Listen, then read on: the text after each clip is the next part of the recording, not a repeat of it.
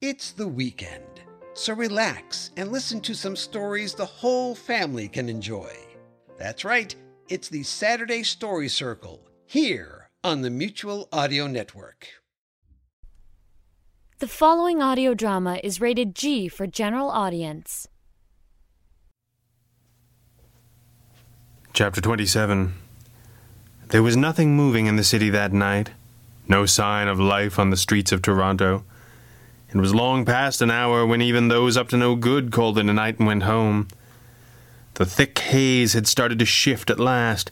It was damp and claustrophobic, but at least it was now in motion.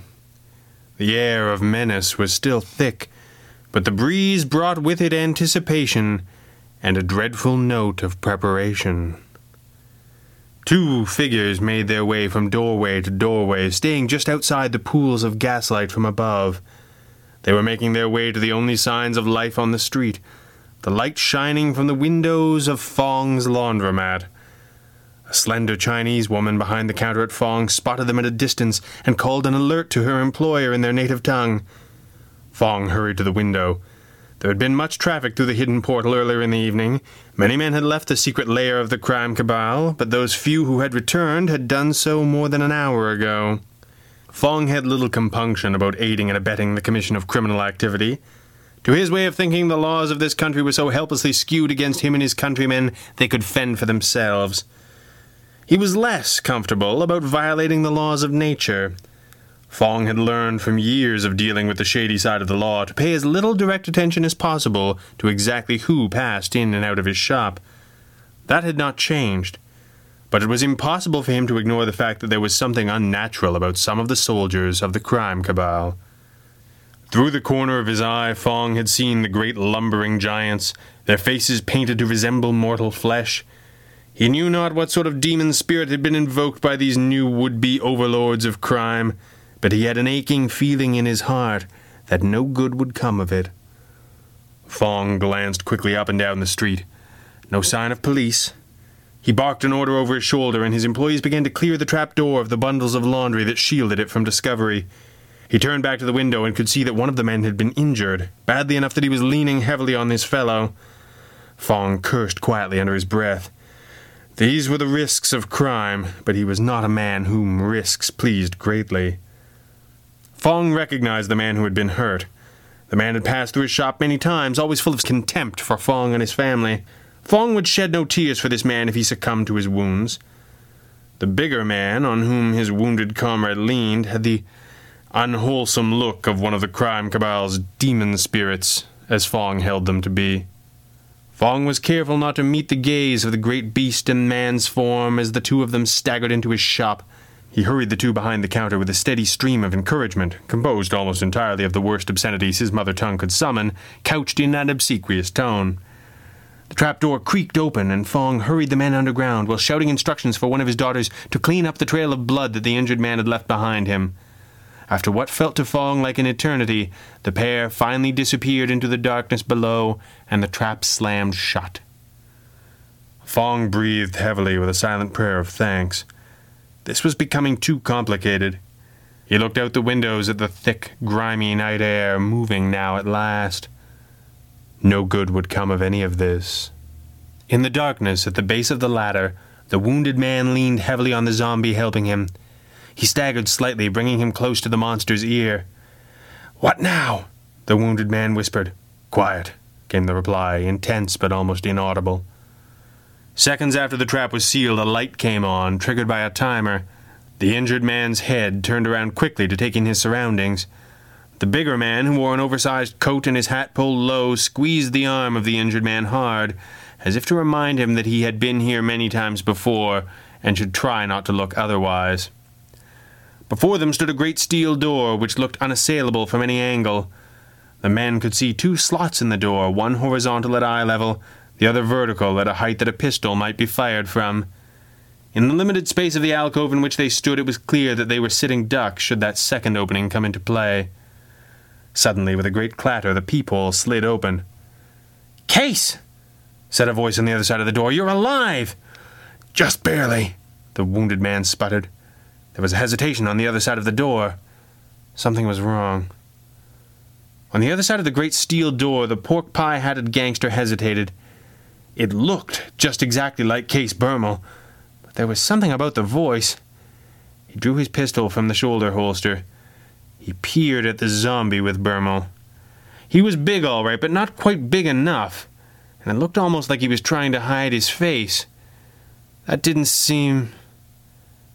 didn't seem.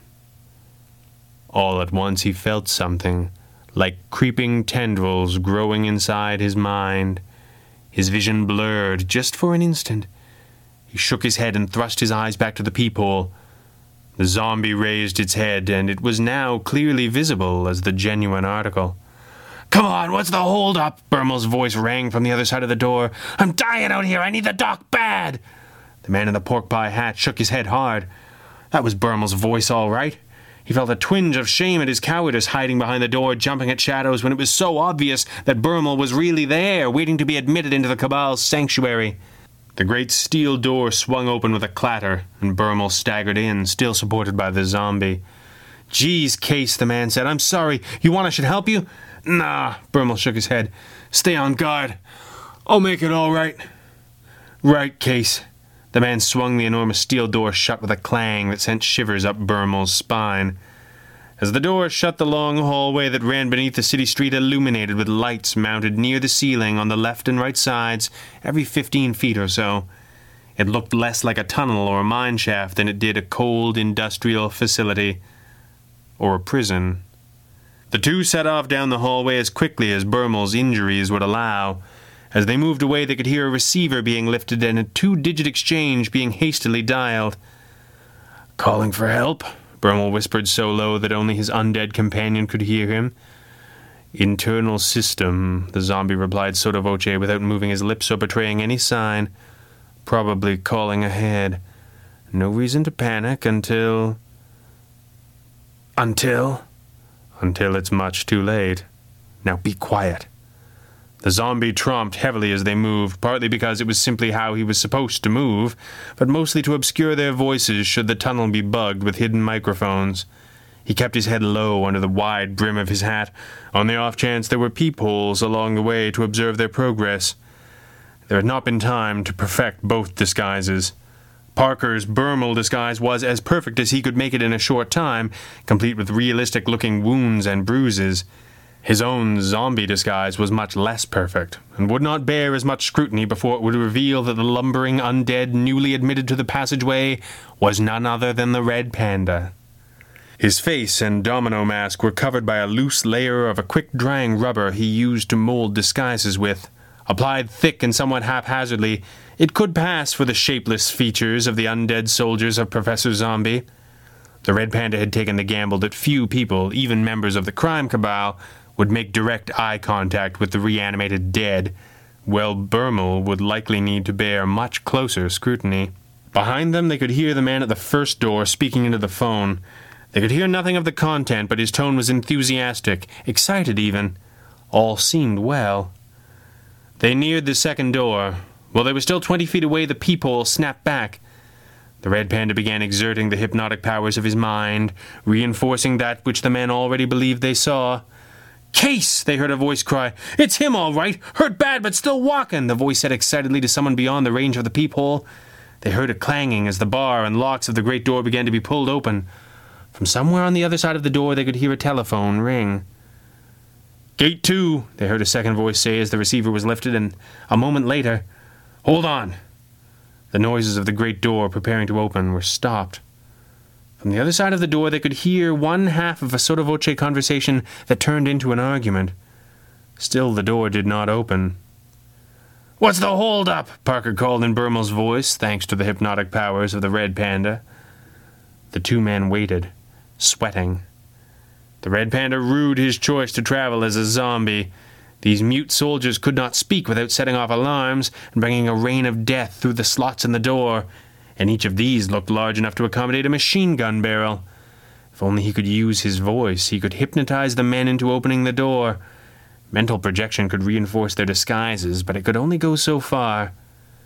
At last they heard the metallic clatter begin anew. Finally, said the phony Bermel. No, the red panda said softly. The vertical slots in the door sprang open in an instant, and machine gun fire burst forth and continued half a minute. The men firing could not believe their orders, but they dared not disobey. They watched, horrified, as they poured hot leaden death into the two men in the tunnel. This is Jack Ward, and on behalf of everyone here at the Mutual Audio Network, we wish you, your family, and all your friends safe harbor during these difficult times.